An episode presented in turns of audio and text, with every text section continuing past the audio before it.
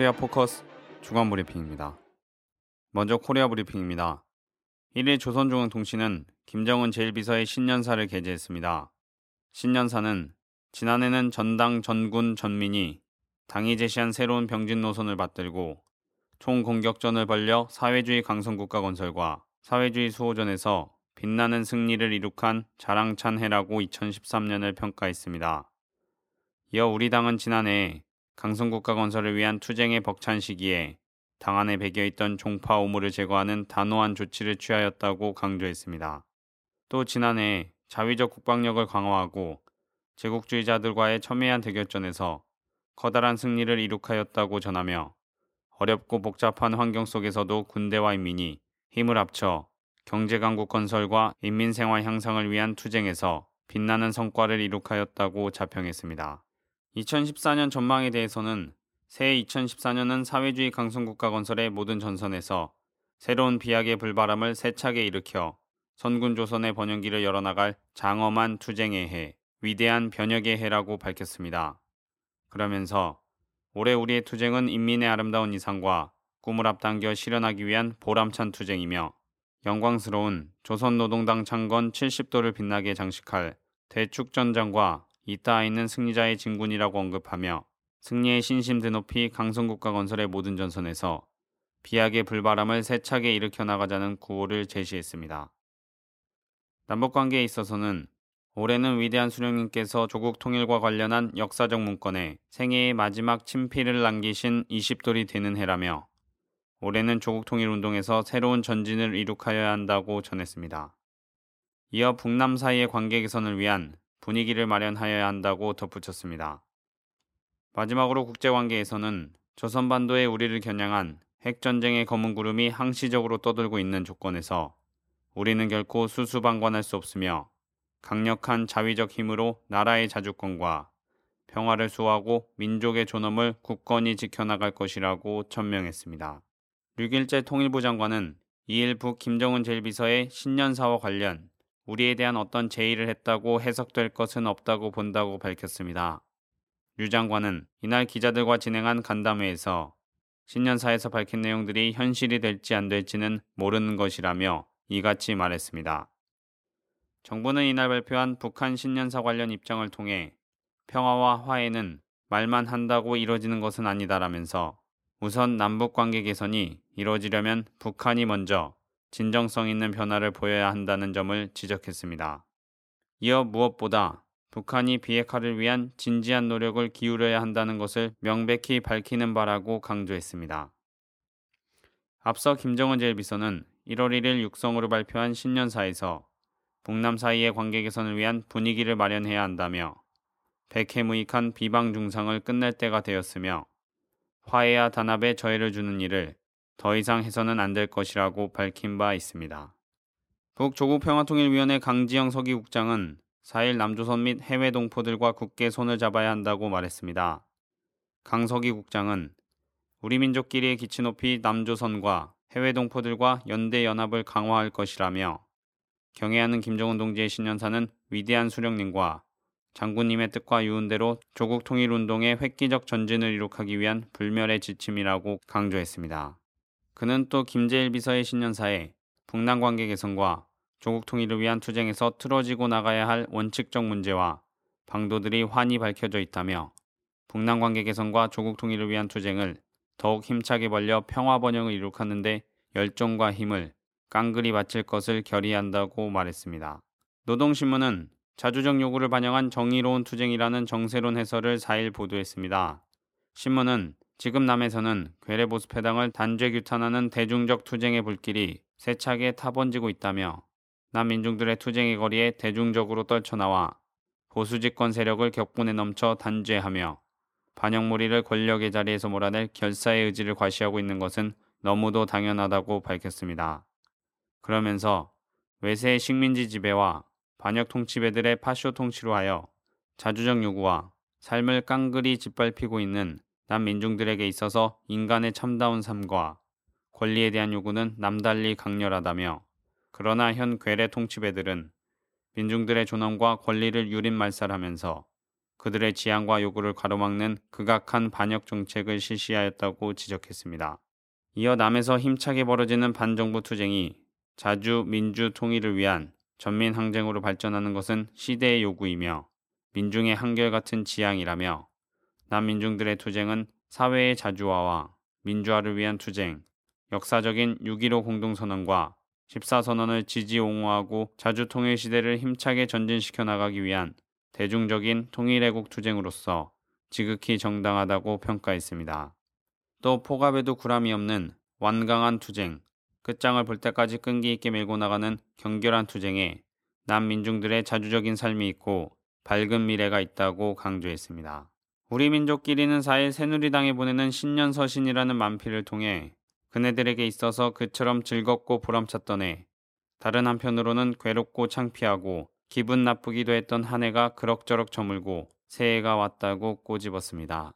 만필은 정말로 지난해는 당신들에게 있어서 즐겁고 보람있는 한 해였다며 통합진보당을 해산시키기 위한 작전이 계획대로 진척되고 있는 것, 국민 혈세를 들이밀어 미국 고물 무기들을 끌어들여와 동족 앞에 세계 앞에 보란 듯이 전시해 놓은 것 등 참말로 보람있고 의의 있는 한 해였다고 비꼬았습니다. 그러면서 괴롭고 창피하고 고달팠던 날은 또 얼마나 많았습니까? 라며 만 사람의 지탄을 받고 있는 대선 개입 사건, 특대형 도청 범죄 행위에 대해 친미사들을 숙명으로 간주, 반민중적인 민영화 정책 강행과 밀양 송전탑 건설, 반값 등록금, 기초노령연금, 경제민주화 등 100여 가지의 공약 파기를 거론했습니다. 또 사람들은 서로서로 안녕하십니까 이렇게 인사말들을 주고받지만 대답은 거의 다 안녕하지 못하다였다며 지난해 울리던 함성이 새해 아침에도 계속된다고 지적했습니다. 이어 아마 올해에는 새누리당 해체 소리가 더 높아질 것 같다며 그 함성만이 안녕치 못한 모든 근원들을 제거하고 난민심도 안녕할 수 있게 할 것이라고 전망했습니다. 노동신문은 4일 사설 마식령 속도를 창조한 기세드 높이 비약의 불바람을 일으켜 나가자를 보도했습니다. 사설은 오늘의 총진군은 마식령 전역에서 창조된 새로운 진군 속도로 강성국가 건설의 모든 전선에서 비약의 불바람을 세차게 일으켜 나가는 전면적 공세이며 마식령 속도가 창조됨으로써 당이 결심하면 무조건 해내고야마는 백두산 대국의 혁명적 본때가 힘있게 과시되고 올해의 총진군의 승리를 위한 사상정신적 도약대가 마련되게 되었다고 밝혔습니다. 또 마식령 속도는 웅대한 부강 조국 건설 구상과 애국 헌신의 영도가 나온 새로운 사회주의 대건설 속도라며 올해를 선군 조선의 번영기를 열어나가는 장엄한 투쟁의 해, 위대한 변혁의 해로 빛내이자고 호소했습니다. 이어서 남코리아 브리핑입니다. 박근혜 대통령의 지지율이 전주 대비 3.4%포인트 하락하면서 취임 후 최저치를 기록했습니다. 30일 여론조사 전문기관 리얼미터에 따르면 지난 23일부터 27일까지 전국 19세 이상 유권자 2,000명을 대상으로 여론조사를 실시한 결과 박 대통령의 국정 수행 지지율은 전주 대비 3.3%포인트 하락한 48.5%를 기록한 반면 부정적 평가는 2.9%포인트 상승한 44.5%로 나타났습니다.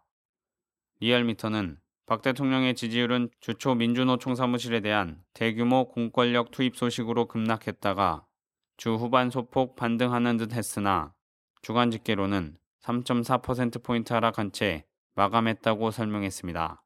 정당별로는 안철수 신당을 가정한 조사에서 새누리당은 38.9%, 안철수 신당은 28%, 민주당은 13.1%를 기록했고 정의당 2.1%, 통합진보당 2%로 그 뒤를 이었으며 무당파는 14.1%로 전주 대비 2.8%포인트 상승했습니다. 남수단 파병 한빛 부대장이 청와대나 국방 외교부 장관의 보고 없이 유엔 남수단 임무단을 통해 일본의 실탄을 지원 요청한 것으로 드러났습니다.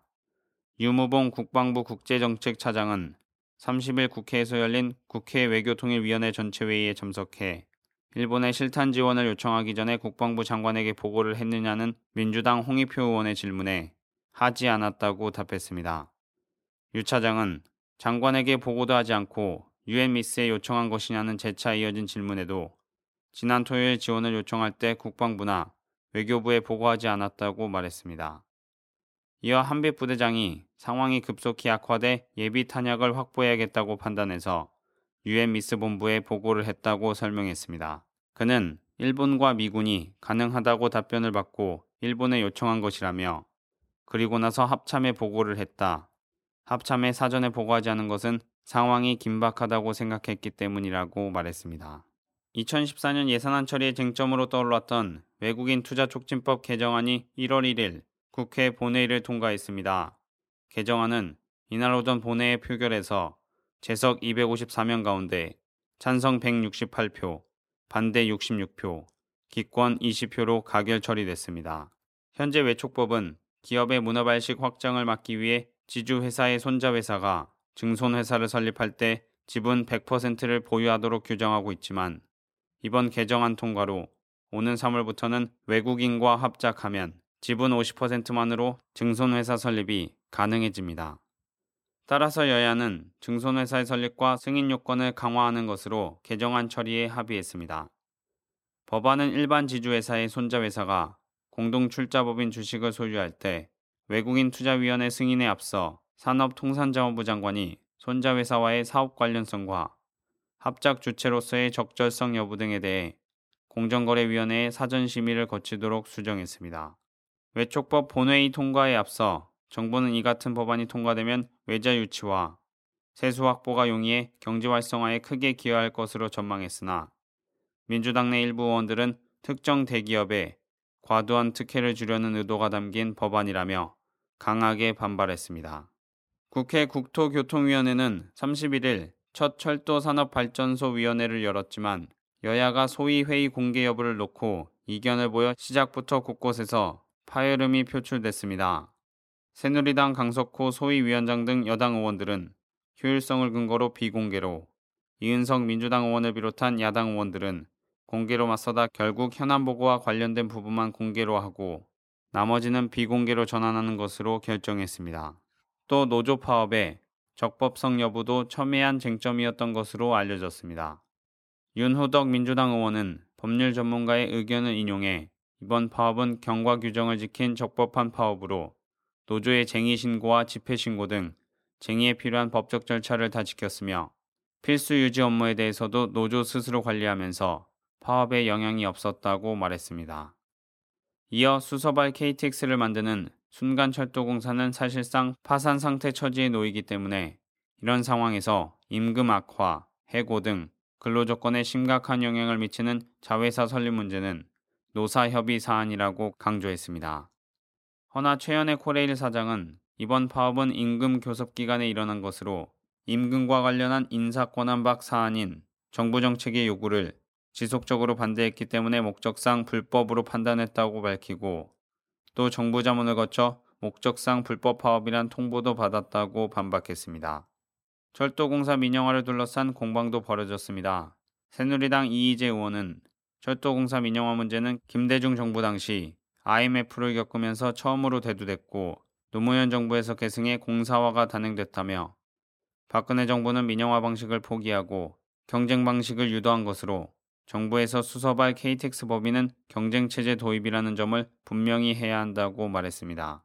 이에 민주당 이윤석 의원은 박근혜 정부는 철도공사에 대해 민영화를 하지 않겠다고 하는데 그것을 어떻게 담보할 수 있느냐며 법으로 명문화를 하지 못하는 이유가 무엇이냐고 반박했습니다. 계속해서 파업 참가자에 대한 징계 문제에 대해서도 여야 간 의견 충돌이 있었습니다. 통합진보당 오병윤 의원은 코레일 사장이 선처를 얘기해야 한다고 강조했으나 새누리당 안효대 의원은 노사 문제는 정치권이 개입하는 것보다 노사 원칙에 따라 하는 게 맞다며 선처를 얘기하는 것은 맞지 않다. 법을 어기고도 아무 처벌을 받지 않을 수 없다면서 최연혜 사장이 엄정하게 대처해야 한다고 주장했습니다. 코레일이 작년 3월까지만 해도 장내 대륙철도 및 해외 철도 시장 등으로의 진출 등을 고려할 때 건설과 운영 기능을 모두 갖춘 일원화된 단일 철도 기관으로 통합이 바람직하다는 내부 결론을 내린 것으로 확인됐습니다. 코레일의 제2철도공사 설립 검토 의견에 따르면 수서발 KTX 주식회사를 민간에 맡기는 방안 대신 서승환 현 국토교통부 장관 등이 검토했던 제2철도공사 설립에 대해서도 코레일은 이 같은 결론을 내렸으며 이 문서는 작년 3월 작성된 것으로 알려졌습니다. 코레일은 일찍이 수서발 KTX 주식회사의 민간 운영, 코레일 자회사 형태 설립, 제2철도 공사 설립 등 국토부가 검토했던 모든 제2철도회사 방안에 대한 대안으로 코레일은 단일철도 기관 운영이 바람직하다고 결론을 낸 것입니다. 이 문건은 제2공사 설립 시 경쟁 효과는 없고 향후 민영화의 빌미가 조성된다고 분석했으며 이는 제2의 철도회사인 수서발 KTX 주식회사 설립 반대 측인 철도노조가 내세운 논리와 거의 비슷한 것으로 드러났습니다. 이 같은 검토 의견을 냈을 당시 책임자였던 정창영 전 코레일 사장은 수서발 KTX 주식회사 설립에 반대한다는 이유로 자리에서 물러났습니다. 4일 철도노조 지부장과 지방본부 간부 등 지도부들이 경찰에 자진 출두했습니다. 철도 노조 측은 오늘 경찰에 출석하는 간부들은 과도한 형 집행으로 수배된 사람들이라며 하루빨리 신변 정리가 필요해 출석을 결정했다고 말했습니다. 이어 앞서 철도노조 간부들에 대한 구속영장이 기각된 사례 등이 자진 출석 결정에 영향을 끼쳤다고 설명했습니다. 한편 철도노조 측은 이날 오전 중앙지도부를 제외하고 철도 파업 이후 체포영장이 발부된 철도노조 지부장 및 지방본부 간부 16명이 경찰에 자진 출석한다고 밝혔습니다.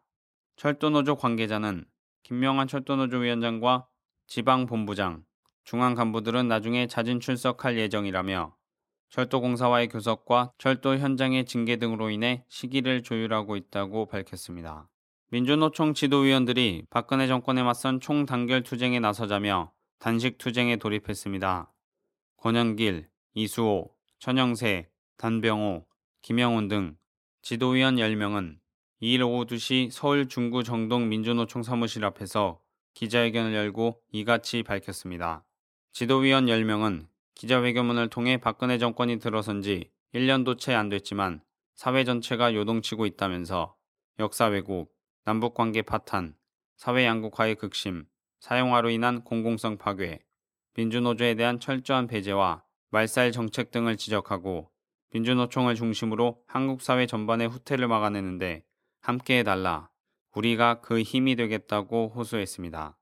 그러면서 1월 9일 2차 총파업에 적극 동참하자면서 87년 노동자 대투쟁 이후 형성된 민주노조의 모든 것을 이 투쟁에 쏟아넣어야 한다. 함께 하자고 목소리를 높였습니다.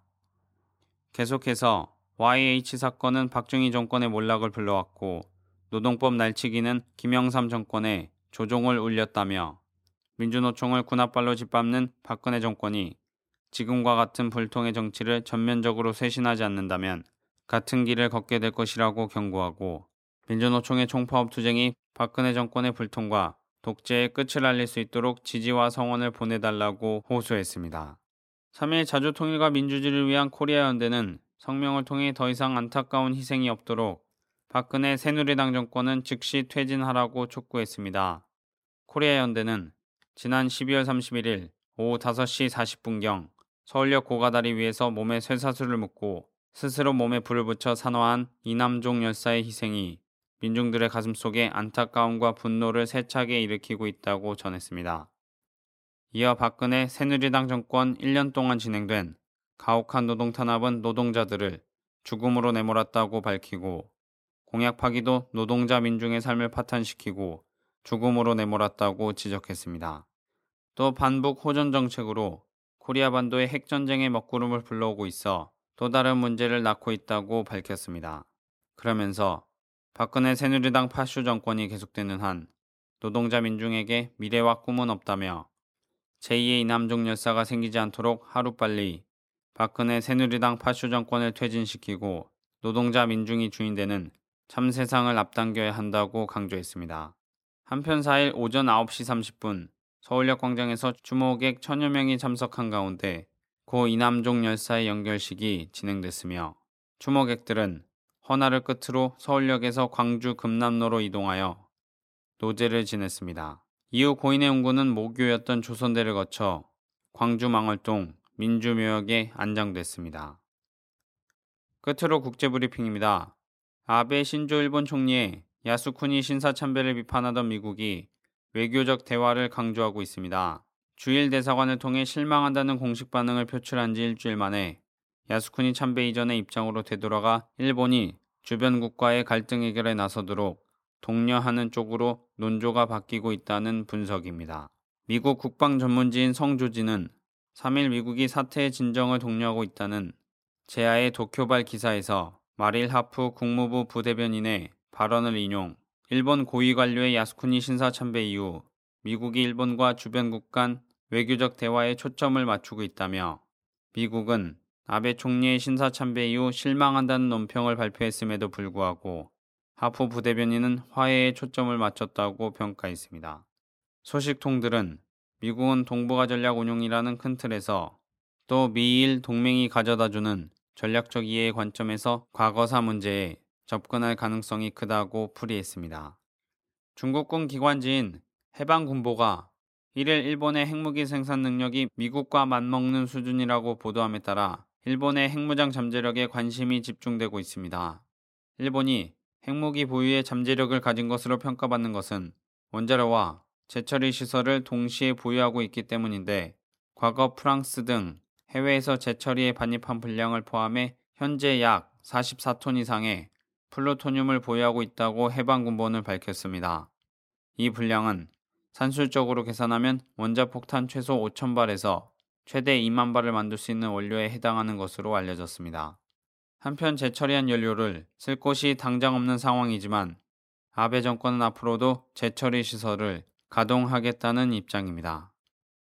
태국 제1야당 민주당 출신의 수탭 터억수반 전 부총리가 이끄는 국민민주개혁위원회는 잉낙 총리 퇴진과 조기 총선 연기를 관철하기 위해 오는 13일 방콕 시내 20여 군데에서 수만 명이 참가하는 시위를 벌이겠다고 선언했습니다.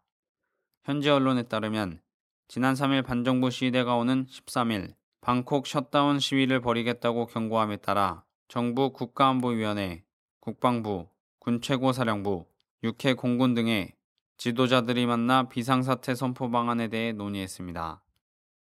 바라돈 빠따 나타붓 NSC 위원장은 군 지도자들이 반정부 시위로 불안이 지속되고 있으나 비상사태를 선포할 상황은 아니라는 입장을 밝혔다고 전했습니다. 비상사태를 선포하면 군이 경찰과 함께 시위 진압에 참여할 수 있게 됩니다. 취임 이후 중동 지역을 열 번째로 방문한 존 케리 미 국무장관은 중동 평화 협상 타결은 불가능하지 않다며 긍정적으로 전망을 내놨습니다. 케리 국무장관은 팔레스타인 이스라엘 중동 평화 협상을 중재하기 위해 현지 시간 2일 이스라엘에 도착했습니다. 한편 베냐민 네타냐후 이스라엘 총리는 이날 중동 평화 협상 대화 파트너인 마모드 아바스 팔레스타인 대통령이 테러리스트를 영웅들로 묘사하고 있다며 공개적으로 비난했습니다. 네타냐후 총리는 석방된 팔레스타인 수감자들은 이스라엘 주민과 군인 등의 치명적인 공격을 가한 장기수들로 우리는 반대 시위에도 불구하고 이들 수감자들을 석방했지만 이에 대해 아바스 수반은 상대방의 입장을 고려하지 않고 있다고 비판했습니다. 네타냐후 총리의 발언에 대해 팔레스타인 관리 아부 유시프는 팔레스타인인들은 이스라엘의 지배를 받고 있다며 이스라엘은 우리 영토를 점령했으며 그곳에 유대인 정착촌을 건설했고 우리가 평화를 얻지 못한 것은 그것이 유일한 이유라고 반박했습니다. 또 아바스 대통령도 라말라에서 한밤중에 수감자들을 맞을 준비를 하며 모든 팔레스타인 수감자들이 석방될 때까지 어떤 형태의 평화협정 합의문에도 서명하지 않을 것이라고 말했습니다. 한편 캐리는 이스라엘과 팔레스타인의 지도자들에게 상호 간의 이견을 극복하기 위해서는 어렵지만 정치적인 결단을 내릴 수밖에 없다고 말했습니다. 코리아 포커스 주간 브리핑이었습니다.